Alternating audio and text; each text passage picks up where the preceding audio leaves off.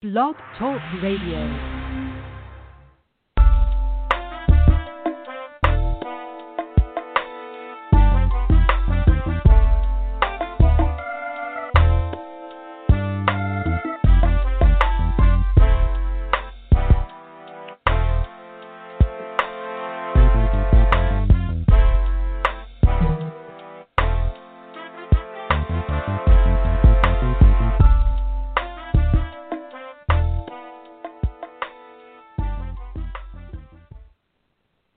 What's up, y'all? Hello, world. This is yours truly, the Gap 2 Guru of Gumbo, back at it once again, here in the studio, at the house, in the kitchen, cooking it up one more again for another week's episode. Look, we've been doing this for 5 years.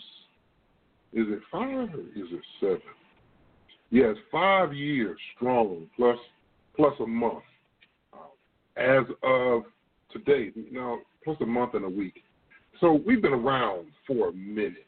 And I'm just grateful that we still have people that tune in to watch and listen to the show each and every week. I want to thank Ron Spikes. I want to thank Baron Glass for giving me my first opportunity to be on a podcast some 6 years ago, and then being on the podcast with those fellas over on the Smoking Glass Hour and Talking Politics, and I forget the other show that we used to do together. Because, you know, I don't think I pay homage enough to the people that came before me that were like my mentors in this thing. And we're still going strong here at the Gumbo Talk Show. This used to be the Gumbo Mix Show. This used to be the Gumbo, Talk Gumbo, the Brandon Johnson Show. And in its matriculation through the years, it has become something of a labor of love for me. And I'm just grateful that there are people that actually tune in every single week to listen. And I'm ecstatic that there's something always new for us to discuss as it relates to Gumbo Talk. Now, for those of you who see the show for the first time or are listening online for the first time, Gumbo Talk has a lot less to do about food and more to do about how we are together as black people in this country. And in that, we're not all one monolithic entity. We're all different because we come from different tribes in Africa. And being from different tribes, we have different ways to view certain values and mores, but we all should be on a universal principle. And the Gumbo Talk provides for all those different voices to come together, like your chicken, your sausage, your crabs and shrimp, if you will, in this pot. But the root is the universal principle. The root has to be done right in order for gumbo to be what it is. And each one of the ingredients stands on its own. You can taste them. They are the essence of what gumbo is. It's not soup. It's gumbo. So this is a way for everybody that wants to chime in. You can call in at 515-605-9375, or you can listen live on Facebook like many people are now. And then also you can listen online at Blog Talk Radio, and I think on TuneIn Radio on the app, something like that. So I don't know. But you can get to that through Blog Talk Radio, finding the Blog Talk USA station where you catch the Gumbo Talk Show podcast. So having said all of that, hey, Mom, I see you. The topic today, try Jesus. I couldn't have been blessed enough to hear my boy Tobey at the Betu Nwigwe drop that song, Try Jesus, if you haven't heard it yet, because I love Tobey. I've been rocking with him about 2 years now. He's been underground Houston, kind of Christian, but more or less the lever rap. He's trying to get souls to Christ, but he's also being real. And he and I and a guy named Eric Thomas, E.T. Thomas, who does the E.T. show. He's a speaker across the globe doing some of the things that I did, but he is taking it to a whole nother level. And this brother is a believer. And I really, truly think we all have the same animal spirit. Because when it comes to this thing about being a believer, I am literally, this is my testimony today, I am literally a born-again, baptized believer.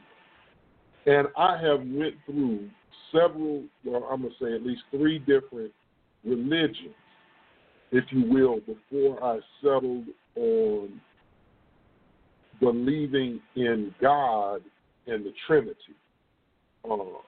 I don't see it the same way as your traditional person sees it. My journey is mine alone. It's not similar, probably to most people. I think some people, they have done some things and they found Christ, and whatever way they view their thing with Christ is their view. And I don't question anybody's walk in the faith of whatever faith it is that they believe in, because I get along really well with Muslim brothers, the Nation of Islam. I get along really well with my Buddhist brothers. I get along well with Jewish brothers. I get along well with El Rukins and you name it, GDs, any entity, you know, that I've ever come across. I get along with them because I respect their view on their own issue. What's up, D. Norris? Good to see you, brother. Y'all please share on that share button with the friends and followers on your page for the show tonight. We would appreciate that over here at the Gumbo Talk. Now, I'm telling you I got a different view, so you can sit back and soak up this that I'm going to share with you about Try Jesus. Now, I have studied several different world religions. I had the pleasure of going to college and studying sociology, where I got to study people and got a degree in sociology. I got a minor in criminal justice while I was there. And the reason why I went to criminal justice is because I tried other minors, but I had already had a little taste of criminal justice system in my life, and I thought it would be easy, and it was. I chose the path of least resistance. I see you, Derek. I see you, McGoogle. I chose the pathway of least resistance for me to be able to graduate. And I think other people went through school trying to do things that weren't them, and they didn't succeed as well because they were doing something that wasn't natural to them. And so in college, I cannot say that I really had Jesus. I had a lot of experiences when I was young at knowing that something was out there that was protecting me. I come to find that that was angels protecting me. I mean, I was in a lot of unusual and unnecessary situations, but no need to go into detail. Just trust me, I've talked about it time and time again on this show, but I'm trying to get to the point where in 2003, what's going on, Clay? I see you, brother. Where I decided to try Jesus. I had tried some of everything else. And the thing that was the distinct difference was Jesus, when I studied about God, Jesus, and the Holy Spirit, it gave you a certain sense of grace and mercy for what you are. And if you truly come as you are, you're accepted. You don't have to go through this paternal thing, if you will, to be in the family, to get adopted. It's like there's love, and then that's it. You're in, right? Well, I had tried other things in my life. Tried weed. I tried alcohol. I've tried women. I've tried to find peace in a whole lot of different things, right? And I come to find that Jesus was the better option. Now, not to say that's the better option for anybody else, but the thing I'm trying to get at is, with all that I just said, and all that I left out of that, I, for the sake of it, don't understand what's going on, dude. I don't understand why people try me. Would you say Clay driving Wi-Fi going out? I hope it gets straight while you're driving, Clay, because I'm laying it down, and you know this. You know this story. For those of you that don't know, I am, even though I know I look like I do and I talk like I do and I walk like I do, I'm an ordained minister. I've been knowing the calling has been on my life for years.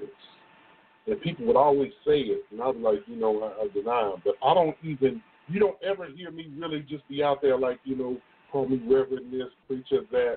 I don't do that. I do a whole lot of stuff, but I got Jesus. You ask me if I drink. Yeah, I drink.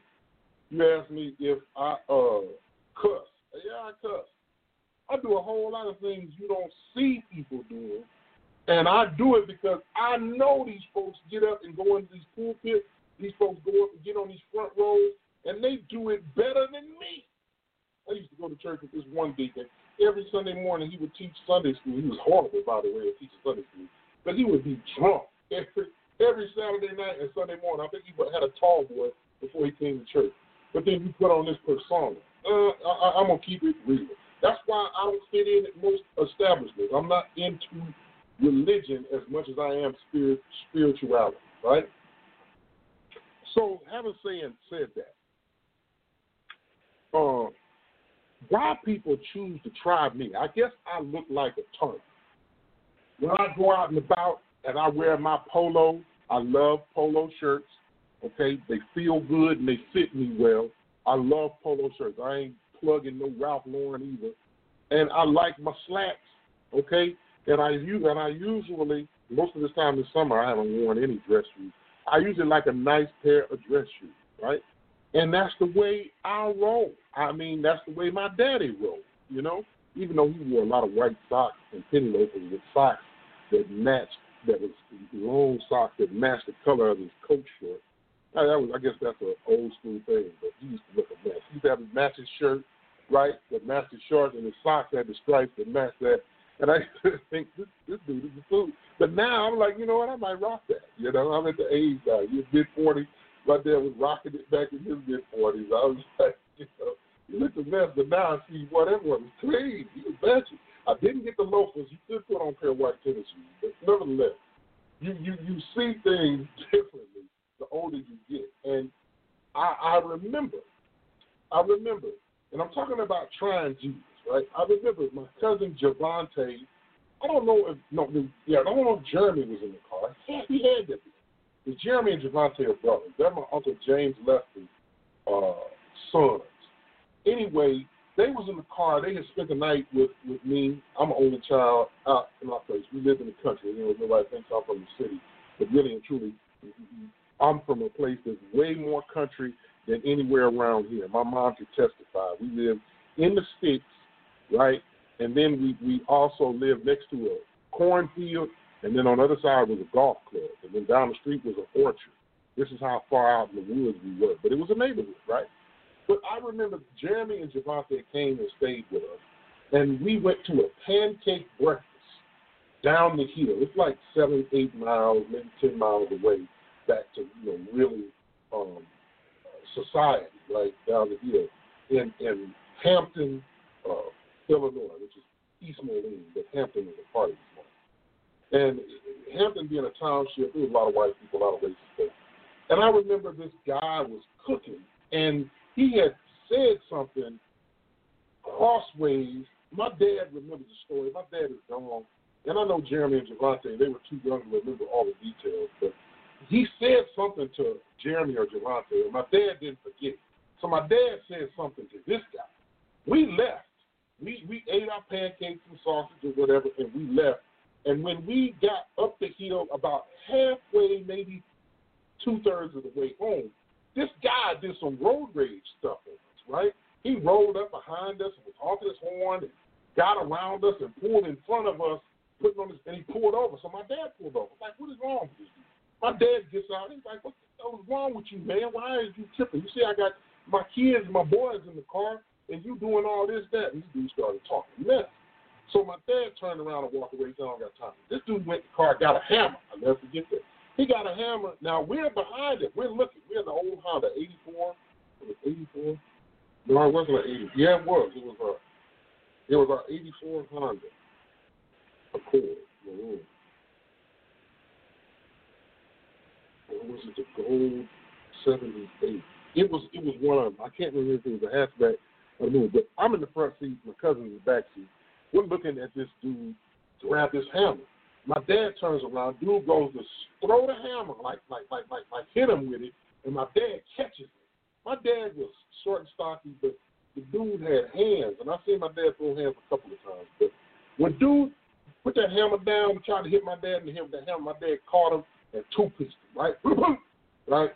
And then the dude stumbled back, right, and fell up against his car. And then he came up like he was going to hit him with the hammer again. My dad three-pieced him, boop, boop, boop. And then he fell on the ground. And my dad grabbed the hammer from him, threw the hammer out into the grass and shit alongside of the Hubbard Road, is the name of the road, Hubbard Road. And my dad told him something, and he pointed at him like this, and I can kind of guess what he told him. And then he got back in the car. I've never forgotten that experience. My dad told us, do y'all understand why I did that? And just get it understood that that's not right for a guy to try to hurt somebody or grab somebody with kids, right? And I never, in my lifetime, I did a lot of things as a teenager and even in my early 20s. I never checked anybody with their kids. I had an experience here with a dude checking. That's going to come in later. But so it was like this guy tried my dad because I guess he felt that he was short, that he could take him, right? And then he had this weapon that he could take him. But no weapons formed against us comes up when I think about that, right? The man tried my daddy. My daddy whipped that ass. Fast forward to like 2005. I had been in church a couple of years, really, really heavily into it. I didn't do nothing but going to church. Went to church like 3 or 4 times a week, studying, just wanting to study, learn more. And I'll never forget how the church in Kilgore Baptist Church, put our pastor out, right? Locked the doors, changed the locks on a Saturday night, and then people were calling saying, we're not having church in the morning. And I remember calling my pastor and telling him, hey, man, what's going on with the church in the morning? He said, what you mean? He hadn't heard it. Now, the parsonage of Kilgore Baptist is right next to the church. So it's crazy, right? Right next door. They changed the locks on the church. These folks, who was that they're doing? I see you, dude. What's going on, big Tommy? So they changed the locks on us, told us no church. My pastor said, oh, hell no. We have a church tomorrow. And we made some calls and got the locksmith back out the next morning before church service. Although it was about 7:30 in the morning. And the locksmith changed the locks back to the key that my pastor. And we went in and proceeded to have church. Now, mind you, I was close to my pastor, and I was like what you call an armor bearer at the time. I was a pastor's aide, because he didn't know anybody else to trust there after all this mess that's been going on. These folks were stealing money from the church. Most of them are dead now. If they're not dead, they've been in bad health situations ever since then. That's why I know you never put your mouth on Jesus' chosen people, right? Because I've seen it firsthand how it goes down when you really do something bad to a person as a chosen one. You end up in a really bad situation, just like that dude with the hammer, right? So the situation ended up being like this. We had church, and they was threatening in church to attack the pastor. So I had to stand in front of the pulpit the whole service and keep an eye on these raggedy-ass deacons that was threatening and was canceling church because they had a dispute with the pastor.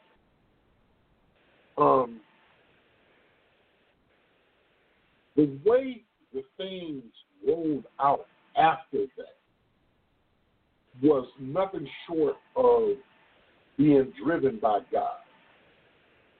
These folks all ended up dead or really serious health conditions, right? Every one of them that was behind that ended up dead or really, really ill. I seen how a dude went with us. Now, this is what I'm trying to get at. We split off. We didn't really split. We started our own church. The pastor was put out of there. He was legally given the right to go back, but then he didn't, because why go back to a bad situation? We started our own church. We had two of the deacons come with us.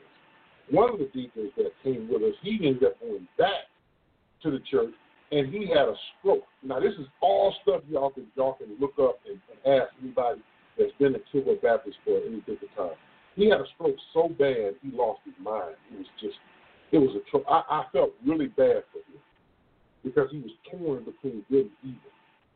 And he went back, and that happened. But then this other deacon, this is why I'm getting to you about try Jesus and me. This other deacon and I, he was so taken. Now, I know it wasn't him personally. I know it was the spirit. He was so taken by the devil that he got up in the middle of a midweek service, like a Wednesday night service, and just started yelling and cussing. Nothing but women and children, me and the pastor, the only other two men in there. Oh, no, I forgot about Jesse Goeree. Bless God, rest his soul. A friend of mine, he was there, Jesse Goeree from Lakeport. And so he and I were the two men, but Jesse was kind of feeble then. And this particular guy stood up, cussing and everything in the middle of service. We all looking like, what the heck is going on? So our pastor, Kenneth Johnson, he was formerly Slick the Doctor of Style. I cannot make this up. A professional wrestler. Go look him up. Clay knows. My mama knows. I don't know who else on here knows. I see Spikes. I see your brother. But anyway, my pastor was a former WWF wrestler and manager, and he still had that personality, right? He really thought that everybody was against him, and whatever. Plus, he knew like Aikido and Judo. This dude was like a martial artist, right? And like mixed martial arts from back in the day when they did it, on WWF, not WWE, WWF back in the day, and Lean Gene Oakley and all that, right? So I never forget, pastor told him to sit his ass down, and this dude just kept cutting up. So he went out and got in his face and checked him. Dude swung, pastor ducked, and they started to – I went and split them up, right? And, of course, I have my back to pastor, and I'm getting dude out the door. We go outside, and he's cutting up. He swings, not really swings, but his wife was trying to stop him too because she was there, and he – kind of swings, and he misses her because she was really athletic. And he was talking noise to her, and I said, hey, look, you can do all that other stuff. You a pastor can fight y'all two men, but you're not going to be a woman like that. We're just not going to put our hands on a woman or be real chauvinistic like that, right? And so I told him that. So he tried to swing on me. So I caught him, similar to me catching my dad catching that hammer. I caught him. I didn't do nothing. I just patted him on the back. I'm like, okay, bro, you don't want to do this, right? I mean, you need to go on home and chill out. That devil is on you. He's all like, man, you can't tell me what to do about my wife. That's my wife. I'm going to let her 40 some years. Okay, yeah, I get it, but you're not going to do that here. Y'all do that at home. That's your own business. You're not going to do that here. So he gets mad, tries to push me. You can't push me. I was like 375, maybe about 350 then. Yeah, 350 then. And I was still, coming off and playing college ball. I still, 04, 05, I was still muscular a little bit, right? And I was like, nah, bruh, we're not going to do that. So he goes to his truck, he grabs this shovel and tries to, a spade shovel, and tries to swing it at me. So I catch the shovel, and I push him. I give him the right forearm shiver, right? And this dude goes into a whole matrix form, right? Just both hands and hits the ground. I'm feeling bad for him. He's an older guy. I go down to pick him up. I get him up off the ground and stand him up. He goes trying to grab a hole out the back of the truck. So I use the shovel to knock the hole back into the truck I snatched him up by his collar, put him in his trunk. I said, go on home, D. I said, you're not right now. I don't know what's going on. You get on home. I'm going to be back. I'm getting my pistol. I said, don't do that. I said, you better stay at home. Anyway, he went home on that. So I'm just like, that was like the last time I really got into any kind of squabble with a person at any kind of facility. This happened to be at church that night in Kilgore. We were still in that area. I'm trying to see what these. Okay, nobody's trying to mess with me. I got everything on tonight. I'm not missing anything. Right? So I go back into college, and I remember I was at a club, and this guy that I had known, I had really, we got close right at one time because we both couldn't go home, and we stayed on the campus during Thanksgiving break. And so he was more poor than I was in college, and I had stuff, you know, I think I even had a vehicle. So, but I just didn't go home, right? And I don't know if I had a vehicle. I don't know. I didn't have a vehicle yet. That's why I was stranded. I had friend ladies that would come and take me to wherever I needed to go to get food and whatnot. But I had snacks and food and refrigerator in my dorm room. And so anyway, we got close. But anyway, long story short, this dude was I was a bouncer at a club for a long time, Illuminations and that. And I did really well. I got to meet a lot of good, cool people, right? And then I had to quit doing that because work got to be heavy. I was going back and forth to Houston a lot for work and food around and went to the club to have a good time. And long story short, I had to whip his ass because he felt some type of way. I didn't know he had hollered at my girl, and he thought I knew. I didn't know. I didn't care. You know, I mean, she wasn't going anywhere. And he was a little salty that she didn't give him no play. But then he thought that I might have an issue with him hollering at me.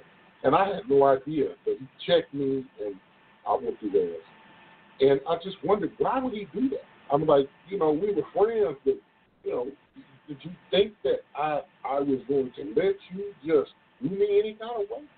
And there's been other situations with people with money, people, you know, a lot of people trying to attack my character. A lot of people trying to manipulate me over the years between that. That happens to everybody. But for the sake of me, why would you do that? I can see it coming when it's coming. I'm going to cut you off, and if I have to, I'm going to have to cut you. But other than that, I'm not the one to be tried. I really, truly think that even though a person, you know, looks a certain way, I throw these glasses on, and I talk a different way than most people talk. I was somewhere today, and my mom had called, and they heard my mom talk. They was like, I thought that was a white lady. I was like, no, we're from the Midwest. That's how we talk, you know. And I never forget, you know, I'm always having to explain that my vernacular comes from both Louisiana, now Texas, and Illinois, and I just talk with them sometimes. And when I really get excited, I go right back to my original dialect, and I talk very proper according to the Southern vernacular. But I just talk like I'm from home. And it's amazing that because you talk a certain way, people think you're a certain way. I've never been one I've been on a lot of board meetings, of course, a lot of executive committee meetings, and I've served. Y'all know I've served in different capacities of leadership all over the place, right? And I still am the same person in that boardroom at a board meeting as I am around the barrel with a little communal meeting with a little ripple going around the can. I'm the same person. It's just that my voice sometimes. I was talking to my friend girl, Andrea, yesterday. She was talking about, do you know what your voice does? And I was like, no, because it's my voice, but I know my voice is my gift, right? I do know that. And so she and I were discussing this, how my voice is, that it just wakes people up. I was like, well, I don't know about that, because otherwise there'd be a whole lot more woke people. But nevertheless, because of my voice, I guess some people think that in me is some form of weakness. I'm stronger inside than I am outside. I may be 6'4" and 400, and that's big to a lot of people. But to me, that means nothing compared to my spirit and my soul, which is much stronger than what I appear on the outside. And that being so, a lot of people get a pass that cross me, but not everybody. And I'm just talking to the masses that I hope that somebody else feels the way I do. If you cross me, you would do better off trying Jesus. You do much better off. Now, Jesus has a way of correction, and God has a way of correction like nobody else does. But me, I only have the resort to make you feel bad, either with my tongue or put my hands on you. And if you cross a line where it requires me to put my hands on you, then whatever the outcome is the outcome. Yes, I believe in the rights of, Second Amendment? I believe in that, right? I really do. But that's not the first resort. That is the last resort. But what's going on, Dimitri? I see you, brother. And I see you, Sharpwave. Enrique, did I speak to you? I see you out there, though. That's like my baby sister. Okay. The way things are, we look at people and we don't look into people. We look over people. We don't look for people. We look through people instead of seeing what's inside them. You got to know that when they come to that scripture where it says watch, fight, and pray, we know there's going to be some bystanders that are only watching. And there's going to be those prayer warriors that every time something happens, there's got to be a prayer. But you forget in the middle, it's not the primary and it's not the tertiary. It's in the middle. The middle thing is fight. And whether you're fighting spiritually or you're fighting physically, it's a fight. And some of us are in for the fight. If we are the body of Christ, because God said on the seventh day that he rested. He never said he got back up for that rest. All right? He rested. That's God the Father. Jesus, when he left out of here in the flesh and blood, he said, I'm done. When he came back flesh and bone, he said, it is finished. When he gave up the ghost, the Holy Ghost, to be able to enter into anybody who chooses to accept the Holy Spirit, which is God, into them. That was it. We became the body of Christ. God is the head. We do the work either of ourselves, of the devil, or of God. Those are the three things you can do after you've accepted God into you. You can either do things yourself, do things for the devil, because the devil can influence you, whether or not you understand it or not, if you're in Christ or not. The devil can't dwell in you, but the devil can still influence you. The devil tried to influence Jesus, remember that?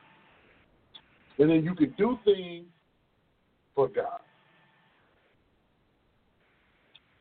It's always a good thing. Because, see, you're going to come across one of these folks out there protesting, they're going to come across one of these cops, right, in these southern towns, and they just going to kill them. That's what they want to do now. They want to kill them.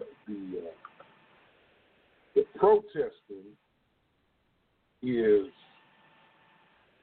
something,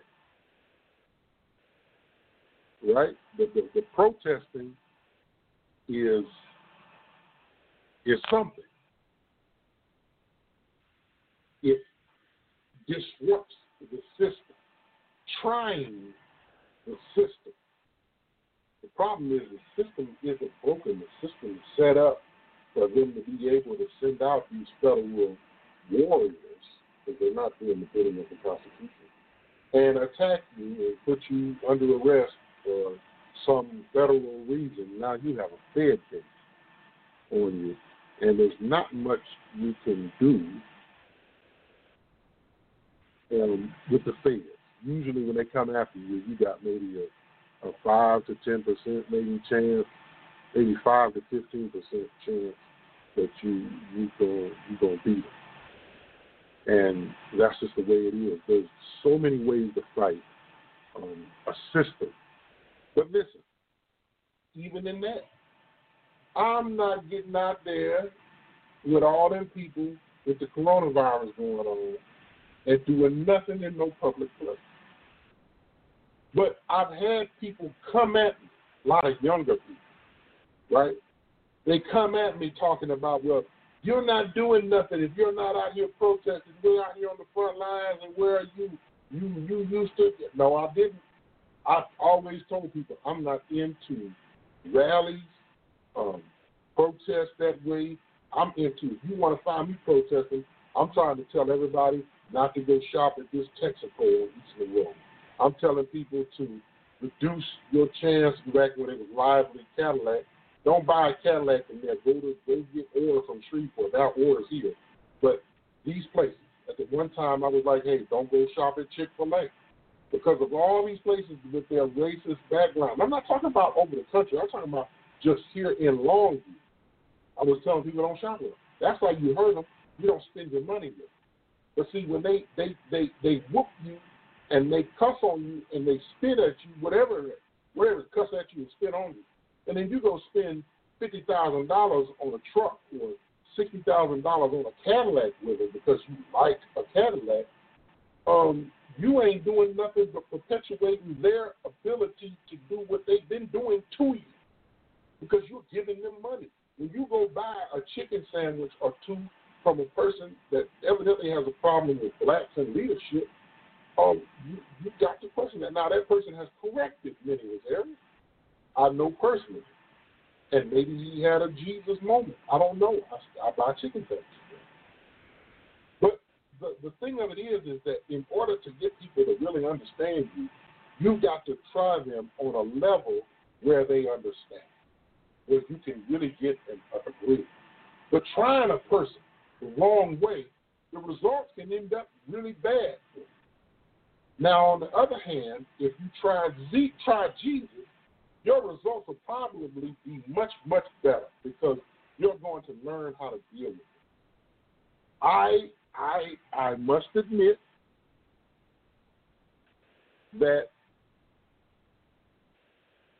there are some things in the King James Council of Nicaea 66 canonical version of the Bible that I don't agree with because they're not really necessarily the exact written word of God as he had originally set forth. The Apocrypha is still out there. It's good to study that too. I see you back, Clay. The Apocrypha is out there.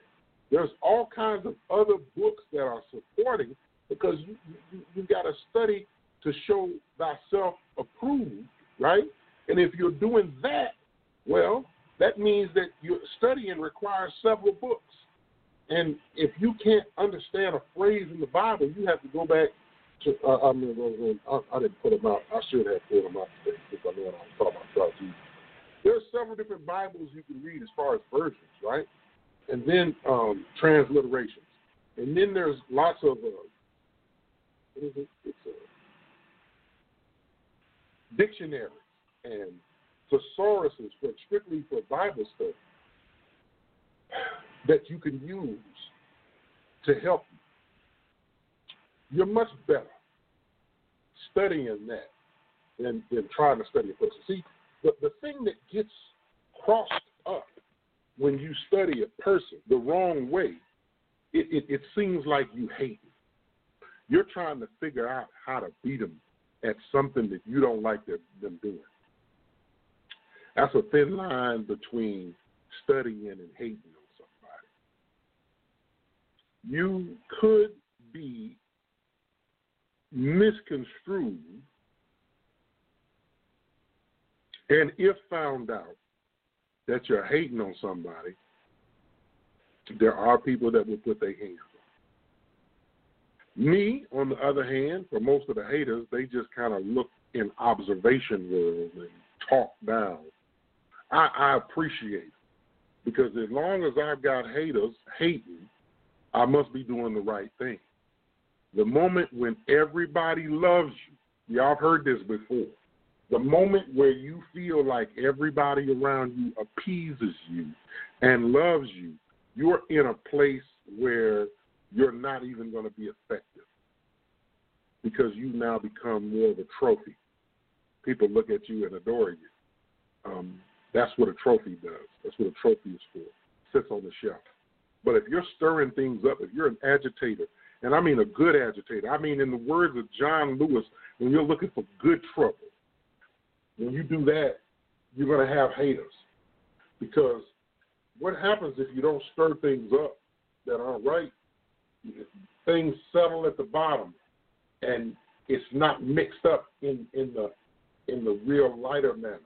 So the heavy things are at the bottom, and everything light is at the top, and then you have this void area in the middle. If you emulsify, you've made dressing. And dressing, everybody knows, I know you folks that eat salad with no dressing, you're weird. You're like a rabbit or something.